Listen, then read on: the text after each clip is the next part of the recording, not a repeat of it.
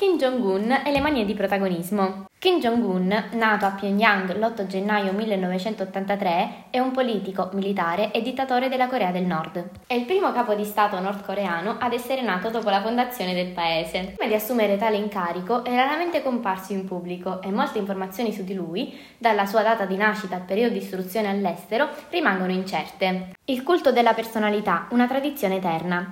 La leadership di Kim Jong-un ha continuato l'usanza familiare del culto della personalità, che di norma caratterizza gli stati totalitari o le nazioni che hanno sperimentato di recente una rivoluzione. Il capo è stimato spesso come liberatore o salvatore dal popolo, il quale eleva questi a un livello quasi divino. Jong-un si esalta nel culto della personalità. Ha infatti chiesto di rimuovere dai muri le foto del padre Kim Jong-il, nominato alla sua morte segretario generale eterno del Partito del Lavoro di Corea, e del nonno Kim Il-san, morto nel 1994 e ora elevato al rango di presidente eterno nella Repubblica Popolare di Corea.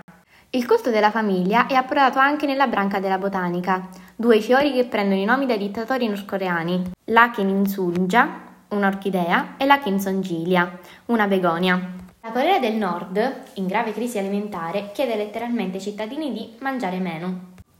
La Corea del Nord, dall'inizio della pandemia Covid, quindi da inizio 2020, ha chiuso le frontiere e vietato tutte le importazioni di merci dalla Cina, ma oggi si trova alle prese con una grave carenza di generi alimentari.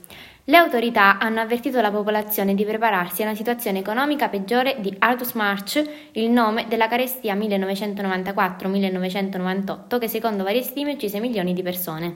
La situazione alimentare Già in questo momento, sottolineano le fonti citate dal britannico Express, è un'emergenza e le persone stanno lottando con la carestia. Quando Kim Jong-un dice che i coreani devono consumare meno cibo fino al 2025, questi non fanno altro che provare una grande disperazione. Alcuni dei residenti dicono che la situazione in questo momento è così grave che non sanno nemmeno se potranno sopravvivere al prossimo inverno.